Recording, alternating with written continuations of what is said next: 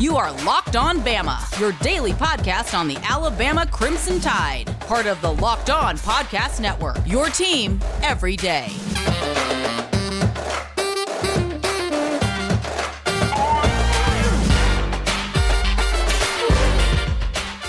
Hey, everybody, and welcome back into Locked On Bama. Luke Robinson, that's me. And Jimmy Stein, that's him. Jimmy, how are you today? Good. One day closer to the battle with Mississippi State. Yeah, it is that for sure. And um, Alabama, a 31 point favorite. That's uh, pretty large favorite. Uh, it is. Uh, I struggled. Uh, I had to pick pick pick this morning. I mean, in terms of okay, what what, what do I think the score is going to be, and and uh, I kind of struggled with that line a little bit. I mean, I when you consider Mississippi State beat LSU in Baton Rouge, I know that seems forever ago because it was a whole like four weeks ago. But uh, when you consider that they beat LSU in Baton Rouge and threw for 600 yards, that line is sort of crazy. Yeah, it is a little bit, uh, a little bit over the top. It seems like, but I, I think that's just the Bama factor. Um, of course, you know, they're not always correct on the lines. I mean, LSU is a significant favorite over Mississippi State, and then Mississippi State won the game outright. So um, it's hard to, uh, you know, everybody loves to talk about how Vegas gets it right when they do get it right, meaning the spread equals the differential in the game, but they don't talk about the games where uh, Stanford is a 39 point underdog to USC and wins the game, you know. So, um, well, Jimmy, uh, you know, we can start, we can talk about Alabama stuff anytime, but find it interesting. Wisconsin and uh, Nebraska have canceled their game due to a mm-hmm. positive COVID tests all throughout Wisconsin. I mean, their starting quarterback, apparently their backup quarterback.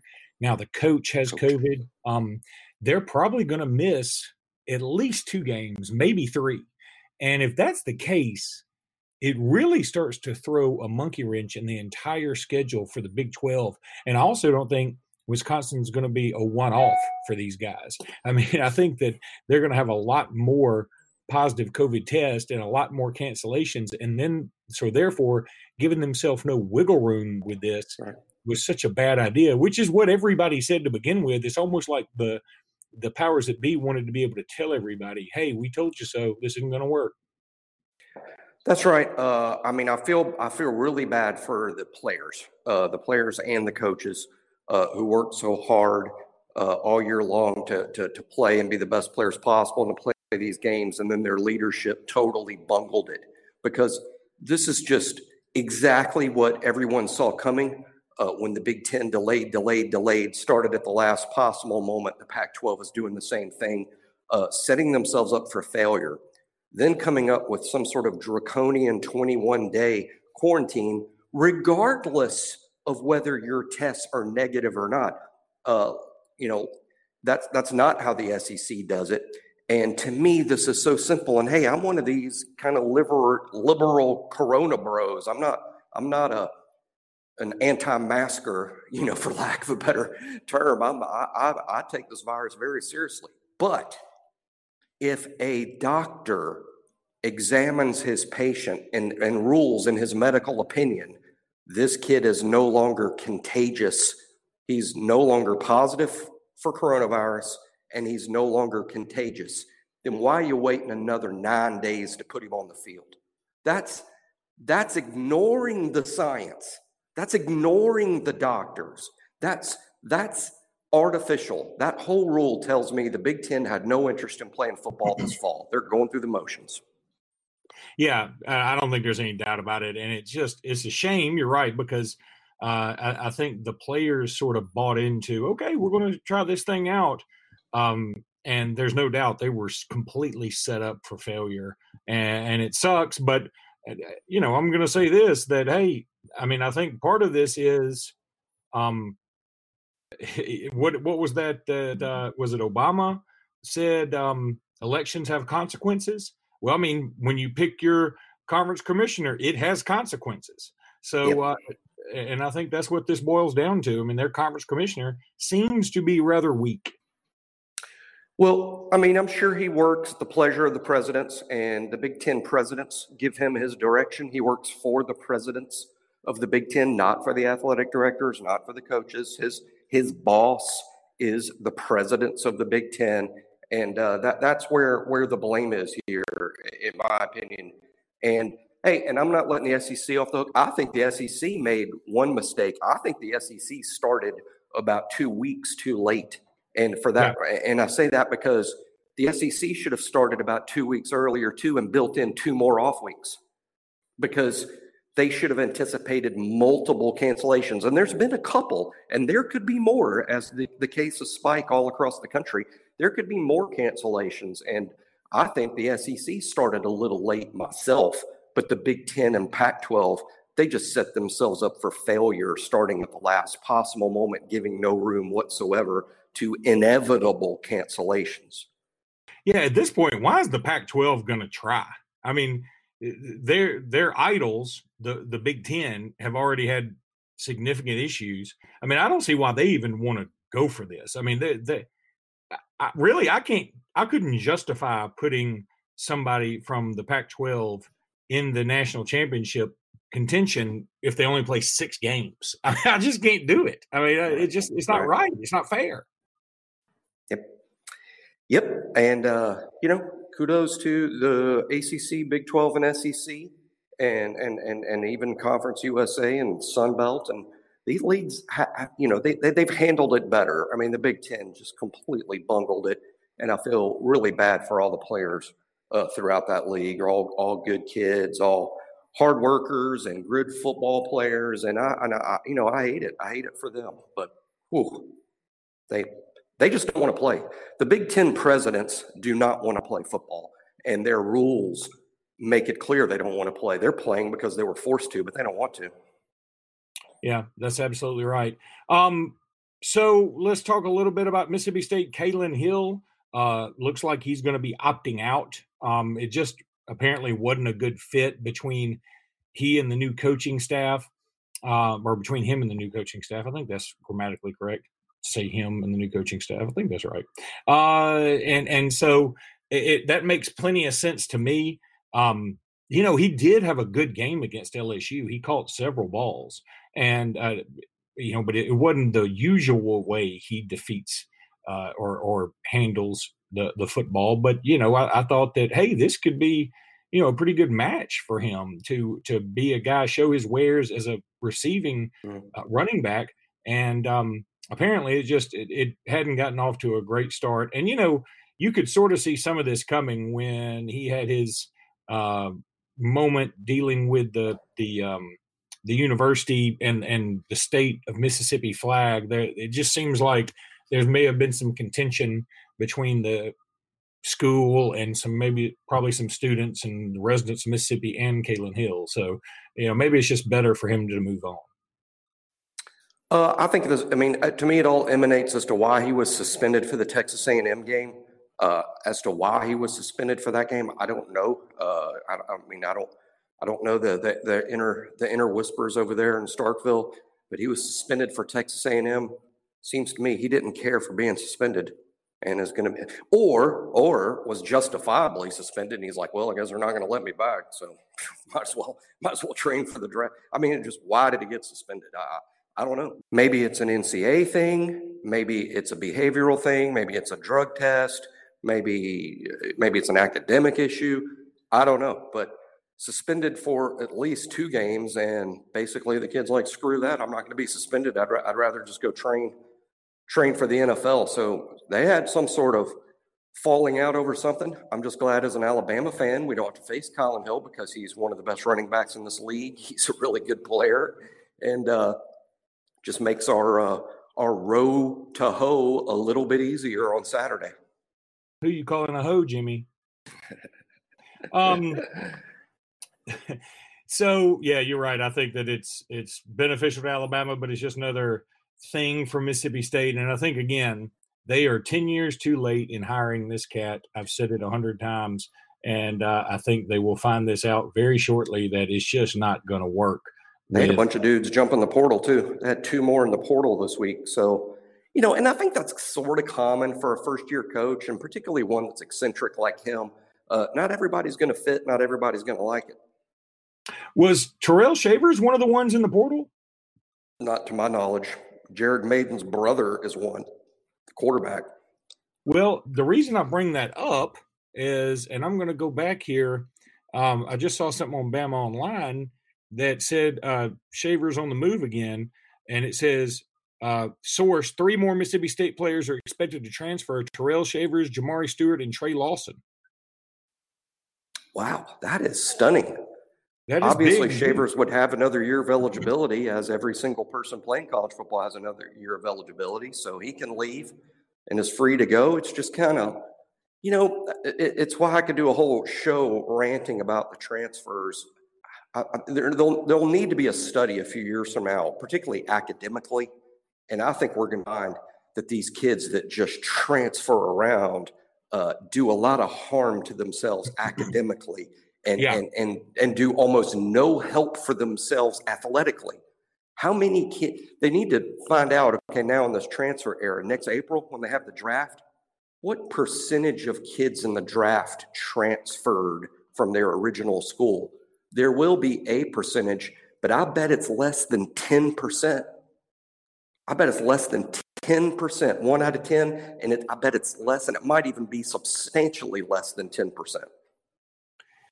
All right, Jimmy, let's talk a little bit about uh, Built Bar. Built Bar, absolutely delicious. Go check them out. B U I L T B A R dot com. Six new flavors caramel brownie, cookies and cream, cherry barcia, lemon almond cheesecake, carrot cake, my personal favorite, and apple almond crisp. We had one of our listeners tweet out to us that he went and ordered some using the code locked on and he can't wait to try them i'm waiting anxiously for his review of built bar. My review is 10 out of 10 actually 11 out of 11 if built bar were a recruit it'd be the lone six star in this class. They're very health conscious uh, covered in 100% chocolate makes them delicious easy to chew they're very soft uh, the, the, you can lose weight by eating built bars but you can also just maintain weight. Um, and it's just great for a low calorie or keto diet. Go to builtbar.com and use co- promo code locked on. Meanwhile, while you're perusing Al Gore's internets, go check out CoorsLight.com. Coors Light, it's the beer you want when you need to hit reset. Everything in this world right now is go, go, go, go, go, go, go. You need a Coors Light to sit and chill because Coors Light is actually made to chill. We all know it's cold filtered. We all know it's delicious but it is the beer that you need when you want to just you know just chill out a little bit. Of course you need to drink responsibly and celebrate responsibly especially when alabama gets this big win coming up on halloween over the mississippi state bulldogs but you want to have a Coors Light or maybe you know two or three or four something like that. Coors Light's just iced down ready to rock uh, from Coors Brewing Company in Golden, Colorado, of course. Go check them out at Coors Light com. It's the beer I drink. It's the beer you should drink. It's the beer we all should drink. I don't even know that there are any other beers. CoorsLight.com.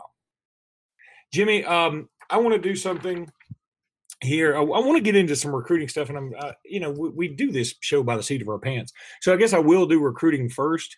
Um, Sage Ryan, who is a five-star safety from Louisiana, tweeted out last night. I mean, rather surprisingly, that um, he's about to commit on Halloween. Everybody's like, whoa, where did that come from?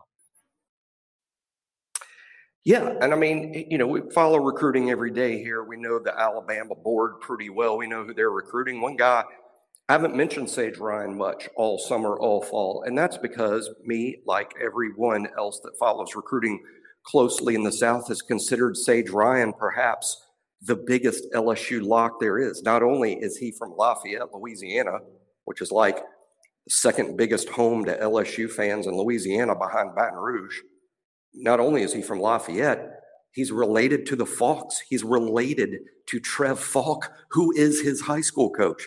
He's related to Kevin Faulk, one of the all-time LSU greats. These are his his people. Then throw in the fact LSU offered him in the ninth grade and his personal recruiter is Corey Raymond, who's LSU's best recruiter, their DB coach, the guy who would be his position coach. Uh, and, and he's one of the great recruiters in the nation, Corey Raymond. That's he's he's personally responsible for LSU uh, having a the DBU moniker. I mean, a lot of that comes from Corey Raymond and his success recruiting and coaching. And for Sage Ryan to be walking away from all that, go to Alabama is just totally shocking.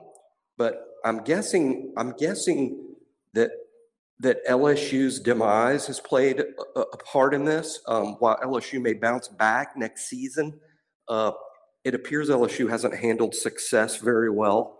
Uh, they haven't uh, been a picture of stability this year. Uh, Coach O is dating quite a bit and doing well, I might add. And uh, and then throw in, uh, you know, the loss to Mississippi State, the loss to Missouri. I think maybe a kid like him goes, you know what? LSU seems a little up and down, but I'll tell you what a sure bet is, and that's Alabama because they're good every year. And uh, I, I think Alabama is very likely to sign Sage Ryan. And I also think Alabama is very likely to sign the number one receiver in Louisiana, Brian Thomas, who's a fantastic player who apparently is uh, also trending to Alabama late, and he's big time. What do you think Coach O uses as a, a pickup line? Do you want to find out why they call me Coach O, or let me show you my swamp monster? if I was him, I would just cut to the chase and say, "I may be ugly, but I make about eight million a year." that's that's a good. You know, he could say, "You can either go on a date with me, or I can swallow you whole right now. Which one is it?" How romantic. yeah. Do you think instead of flowers, he brings like eh, so? like a gator like tail, a tree with Spanish moss on it, or something. Uh, I found this dead. Mo- I found this dead moccasin for you on the way over. I ran over a nutria rat. We, we don't even have to go to dinner. Uh, oh, uh, boy, these Ed Orgeron uh, uh, impressions, are they doing anything for you guys out there?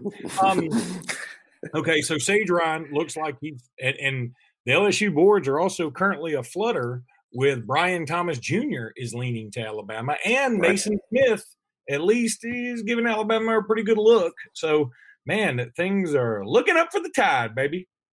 Yeah, I ranted about this a few minutes ago, and I'm not ranting. By the way, don't get me wrong. I'm, I'm super high. I want Alabama to take all these kids. I want to take Sage Ryan. I want to take Brian Thomas. I want to take Tunmise Adeleye, who's also going to announce on December 1st. I want to take all of them. But people that listen to the podcast need to be more educated about how this works than, than the normal Alabama fan. So y'all need to know this because it's important. The new transfer rule that will come down in January that makes free agency a real thing. Everybody is free to transfer now one time, and you do not have to sit out. Fans are going to go nuts over these kids because there are going to be multiple high profile guys that do transfer or guys that you may want to transfer. I mean, with a good example being, you know, this season, uh, if that rule had been in place, every big school in the country would have been beating down Trey Lance's door at North Dakota State because he would be an immediate All American quarterback, even at the FBS level. So that's just one example of what it's going to be like next year. But if you take a transfer, it counts against the 25. Because Alabama is clearly going to be full signing the full 25 class, Alabama can't take a transfer. We will not have the room. It's not it's not just counting against the 85 total number, it counts against the 25. So if Alabama signs all these kids, which is great, I hope they do.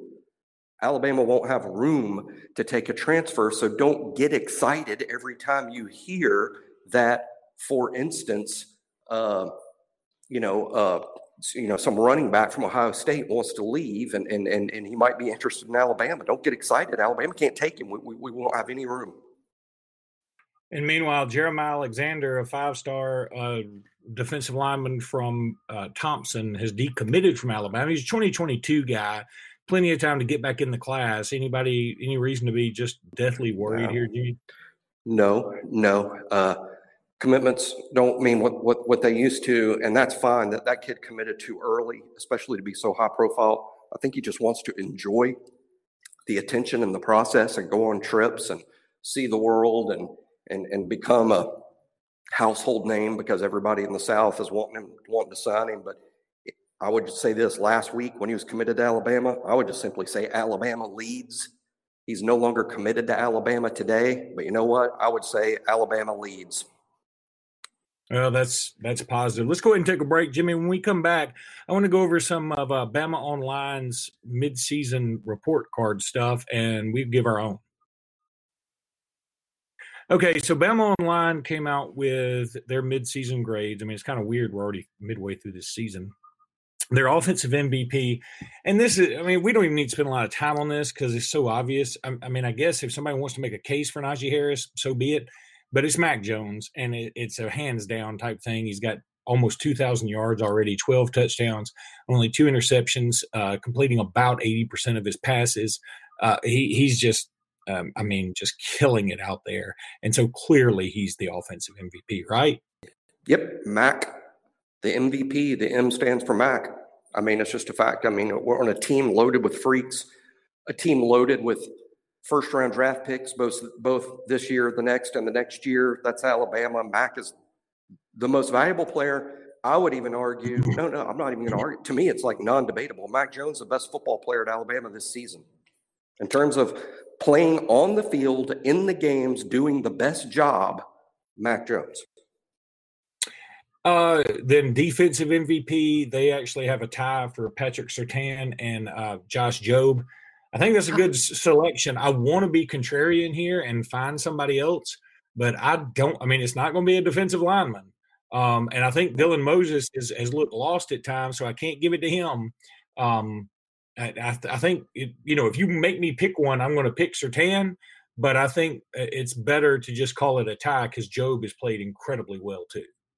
I love that pick, and I'm to see this is news to me. I've, I've been uh, away from Bama Online this morning, so I'm I'm anxious to hear who they pick, and because this is all, all new new to me, I'm uh, pleasantly surprised that they named Surtain and Jobe co-defensive MVPs, and I don't disagree with that at all. I would rank them one and two in terms of who have been our two best players on defense. Uh, they've really kind of held things together. Surtain is expected, and Jobe is a bit of a surprise. Uh, like you, Luke, if I had to pick between the two, I'd pick Surtain. But uh, it, it, it's a testament to Jobe that Josh has made that close. Uh, the only other guy I, I could see in the discussion would be Christian Harris, but Christian's also had more bad play than uh, than Surtain and Jobe. So I, I, would say Christian Harris third, but but a distant third. Uh, Surtain would be my choice, but I, I don't criticize uh, BOL making it a, a joint venture. Yeah, I'm with you on that. Um, then special teams again, fairly obvious. All these have been uh, you know pretty obvious. Right. Will Reichard, um, six to six on field goals, 32 for 32 on extra points, and um, yeah, he's he's just killing it right now. He's he's having the kind of game that we all expected him to have all the time, the kind of season we all expected him to have, and um, I think that's clearly the answer. Well, as Cecil Hurt pointed out in his column this week, it's so true. Uh, with all our injuries last season, Dylan, LaBryan Ray, Tua Tagovailoa, we never really talked about Will Reichard, but assuming this was the Will Reichard we would have had last year, we'd have beaten Auburn I mean, I'm just flat out saying. Yeah. I mean, I, I, I, we would have beaten Auburn if Will Reichard had been our kicker. Uh, so, so losing losing Reichard last year was also just a death blow to Alabama's championship hopes, and, and we're seeing now he, he's a championship kicker. He he is the end, at least while he's got eligibility. He's the end of kicking jokes at Alabama. He's no joke the best lineman, they choose Landon Dickerson. It's, I mean, look, we love Evan Neal. Uh, Deonte Brown can be a road grader. There's no doubt about it. Uh, all those things make sense. But I think Landon Dickerson, and, and one reason that Landon Dickerson is the great choice here is because if, if you follow Cole Cubelic on Twitter, he has been waxing poetic about Cubelic for I mean for uh for Landon Dickerson for some time now, and says every week he just finds somebody and mauls them. And he said this is yep. this has a lot of fun to watch, and I think he's absolutely right. Great example of it's not always the best NFL prospect that's your best college player. I would agree right. wholeheartedly that the best offensive lineman at Alabama this season is Landon Dickerson. He he he he brings the edge to the unit. He's the leader. He has highlight blocks. Uh, he gets the job done. He's played two positions, both center and guard, uh, fully well. Uh, Landon is the best offensive lineman at Alabama now. Is he the best pro prospect? I would say at best he's third behind Evan Neal and Alex Leatherwood because mm-hmm. they're just built different. Different kids, more athletic kids, longer arms than Landon. Uh, so, you know, third best NFL prospect, but, but but the best offensive lineman at Alabama this season. Totally agree. The top newcomer, they have Malachi Moore. Again, kind of hard to dispute that. I mean, you could put, if you wanted to really get down to brass tacks here, I think you could say, all right, I could put Metchie in that column because he he maybe you just say, but they have another column for that, so I'll give that to you in a second. I think otherwise, Malachi Moore is the obvious choice. Right. I mean, I, it, it's going to depend on how you define a newcomer because I agree with you. Metchie's new to the mm-hmm. lineup. Who there's a lot of kids who are new to being on the in the first team rotation, but if we're defining it by uh, best guy that we added to the team in the past year, whether you're a true freshman or a JUCO guy or a transfer, I mean, best new guy, yeah, it's it's Malachi gosh knows before the season started, we'd have bet the whole mortgage on it being Will Anderson. Mm-hmm. But uh, but let's be honest. Let's be honest. To this point, Malachi Moore has been a better player than Will Anderson. Oh, there's no doubt about it. And I mean, I, I feel kind of stupid because I hate falling into the trap of this guy's going to be awesome. This guy, and look, Will Anderson's been really good, but there was no way he could possibly live up to the expectation I had for him, and that's my right. fault. You know. Yep. I did the same thing. Uh, expect expect too much, and he has been really impressive for a true freshman. But Will, I mean, I, I, think at some point Alabama has to start having this discussion. We need more production out of that spot, even if we have to play someone else. We need more production out of that spot. That's right. I mean, we need. Uh, Uh, you're absolutely. I think that's just the best way to say it. I mean, we just need need him to step up a little bit more. We need him to get that sack, get that first sack bruh. Yep. Uh, yeah, I, I, thought he would have two in the first game. He hadn't yeah. had any in five. And and it's not just the sacks. I mean, tackles for losses, big plays, pressure the quarterback. We just need production out of that spot. We do have other dudes we can audition and, and, and, and look at. I'm not trying to put the kid on the bench. I'm just saying we need more production from the outside linebacker spot. And Chris Allen is uh, is frankly playing a little better than Will Anderson right now. Yep. Then they had um, most improved player for offense and defense. We got to get these a little bit more quicker. More most quickly. improved. Yeah, most improved is John Metchie, and then Christopher Allen again. Kind of hard. I, I, I might put Josh Jobe as the most improved defensive player. Maybe he didn't have as long of a way to go as Chris Allen, but I think he's eh, the the way he's improved and and the impact he's made. I could probably squeeze him in that category. I think a lot of kids are, are contenders here. It's tough to pick one. Uh, just on the offense alone, I'll tell you who's improved: Mac Jones, Brian Robinson, Metchie, uh, Miller Forristall. I think it, it, might be a good uh, pick there on the offense, and uh, Emil Ekiyor to an extent because he's now a starter. Uh, mm-hmm. But my my pick on offense would be Metchie but th- but there's a lot of contenders there. I, I don't think that's a gimme. I, I, would be open to a number of answers. Defensively, going to be a little tougher to pick one. Uh, Christian Harris would probably be my most improved based on where he was last year to what he is now. Although he certainly flashed last year. I'll tell you another good answer. A kid's not playing a ton of snaps, but Byron Young.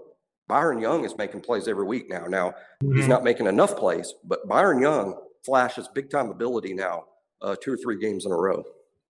Uh, and then unsung hero Miller Forrestall. Forristall. I think that, that's, that's that's pretty clear. Came to mind immediately. I mean, like immediately. Uh, doesn't get enough credit. Better player than everyone believes he is.